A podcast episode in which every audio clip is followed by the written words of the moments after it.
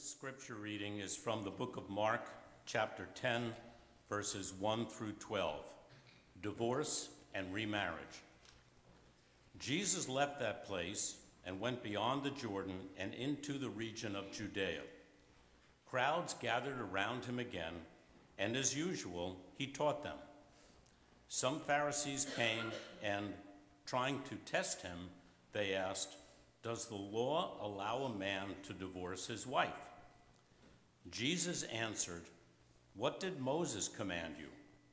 They said, Moses allowed a man to write a divorce certificate and to divorce his wife. Jesus said to them, He wrote this commandment for you because of your unyielding hearts. At the beginning of creation, God made them male and female. Because of this, a man should leave his father and mother and be joined together with his wife, and the two will be one flesh. So they are no longer two, but one flesh. Therefore, humans must not pull apart what God has put together. Inside the house, the disciples asked him again about this. He said to them, Whoever divorces his wife and marries another commits adultery against her. And if a wife divorces her husband and marries another, she commits adultery. May the living word of God speak to us through these ancient words of Scripture. That became to fame and Tickle Me Elmo in the in the 90s.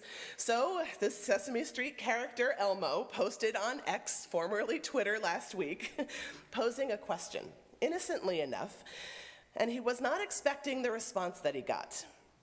He posted, Elmo is just checking in. How is everybody doing? Well, the responses numbered in the tens of thousands, and they revealed that the world is not okay. Responses came in like, I'm broke, I got laid off, the world is a dumpster fire.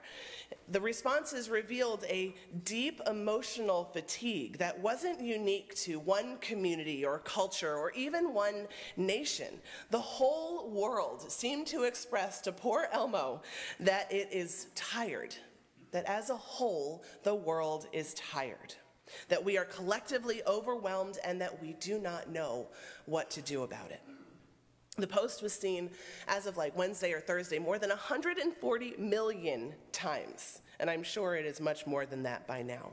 It's kind of amazing to me that this question that we use as hello, hey, how are you, from a fake character, a Muppet, triggered this level of response. You see, Elmo takes uh, many of us back to our childhoods, to simpler times, to our Sesame Street days when life didn't feel so hard when the biggest challenge was whether your neighbor couldn't come out to play. You see, Sesame Street and Elmo sit in that place in our hearts of nostalgia and simply feeling like a kid when the weight that we carry on our shoulders didn't feel like it was the weight of the whole world. And as always, Elmo used this whole thing, this whole situation, to teach a lesson his response to hitting this nerve um, on Tuesday was, Wow, Elmo is glad he asked. He always speaks in the third person for some reason. Elmo learned that it is important to ask a friend how they are doing. Elmo will check in again soon, friends. Elmo loves you with a little heart and the hashtag emotional well being. Stories and fears and anxieties, all that threaten our stability, both as individuals and as a society. And I think that this is why that biblical passages that we will tackle today, the ones that we'll tackle, they're so very important to put back into context. This divorce text that we read represents a larger subset of Bible verses, simply Bible verses that have been used to attack Bible verses that have been used to divide, to hurt, to cause pain to another, to pile on guilt or make someone feel unworthy, or to accuse someone of something, to judge them. They're often referred to as the clobber passages. It's any verse that has traditionally excluded someone from life in the church, ones that have been used as a weapon to intentionally or unintentionally cause someone else pain. And the misuse of these verses has caused a lot of harm. The verses like about divorce, the verses like about our LGBTQ brothers and sisters, uh, about women keeping silent in church, not being allowed to lead. There are so many of these examples in the Bible, and the more that you dig, the more that you will find. And the danger is that they feed this crisis that we all feel. They feed this crisis that Elmo hit upon with his innocent question that there's a basic discord among people today between individuals, between groups. I can't even imagine what the next 10 months are going to be like as the campaign for the next president starts to heat up. There is division, there is pain, there is attack. And these are interactions that are fueled by hatred instead of by love, with words dripping with judgment instead of unity, with actions that lead to division instead of building up of community.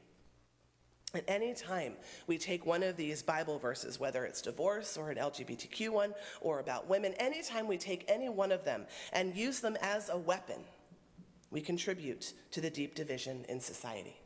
So let's put them back in their place. Let's put them back in context. The big issue here is that, yes, the Bible does in fact say that divorce is adultery, we just read it, that homosexuality is an abomination, and that women cannot lead. Those words are there. And the meaning of those in the Bible and the biblical context are difficult to dispute. It's not hard to, to see them sitting right there. It is pretty clear, which means that the biblical context is not the problem here. The problem here is the cultural and historical context, as well as the literary one. You see, it highlights that there are these deep complexities of taking them at face value, of taking these verses plucked from the page from right where they are, and why the cultural and historical contexts are so key to these verses. It's changed. The cultural and historical context has changed of Earth, of humanity. For thousands of years, society was indeed oppressive. We can still argue that it is. But for those who had means versus those who were without, by skin color, by gender, by intellect, these Bible verses were used to keep some people down and lift some others up. We've had an evolution of humanity in our thinking, at least in our context, right? At least here. There's been this sense of progress in our thinking, and it's not an excuse and it's not a bad thing. It means that we have evolved We've evolved as society, we've evolved as humanity. Even in the past century, we've made significant contributions and strides forward. Think about just the past 50 years, how much has changed. We've seen drastic changes.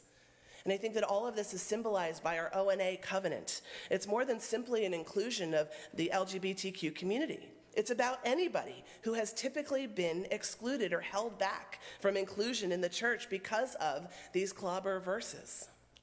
Now, I know that this is not the way everywhere, but it is here. It is in this place, in this holy, sacred space. And the lens through which we view these passages is therefore different. It speaks to how we understand the role of the Bible in our lives. It speaks to the literary context that we have. This context would challenge us to consider whether every word in the Bible is literally true. It, is it the inerrant word of God? Or is there another interpretation possible? You see, if we accept that divorce is adultery, then we must also put to death someone for working on the Sabbath. We can sell our daughters into slavery. We shouldn't touch a football because touching pigskin makes us unclean. These are all rules and laws that are in the Bible. All of these examples actually come from a scene in one of my favorite TV shows, The West Wing, um, when President Bartlet takes on a radio host at a correspondence dinner at the White House. It is a powerful scene. If you Google President Bartlet Bible rant, it will come up. But you've often heard me say that the Bible is true and some of it actually happened. It's a favorite verse of, or a favorite um, quote of mine that allows for there to be a spiritual truth to the Bible without there having to be a literal truth. And a really good example of this is the Good Samaritan. We all know that the Good Samaritan was a story that Jesus told, it was a parable. It wasn't something that he said, this man actually happened, this actually did this. It was a story that he told with a deeper meaning, and there is truth in that. There is truth in the Good Samaritan, even though it didn't actually happen. And so we can have this sense of reverence, of revering the Word of God without holding it to a literal interpretation. Because literal happens in a particular place and time. And these verses may have indeed meant what we read them as. It may have meant that then. But it no longer works. It no longer works for us. And anyone who claims that it does has to consider whether they're adhering to the spirit of the Bible or to their own convictions about it. You see, the Bible is God's story of love with the world. It's what we talked about when we talked about John 3:16 that God loves the world. It doesn't limit or exclude. That verse isn't meant to to limit who God loves. It's meant to open God's arms to the world. That God loves the whole world and flings wide the gates of God's heart and God's arms to embrace the world.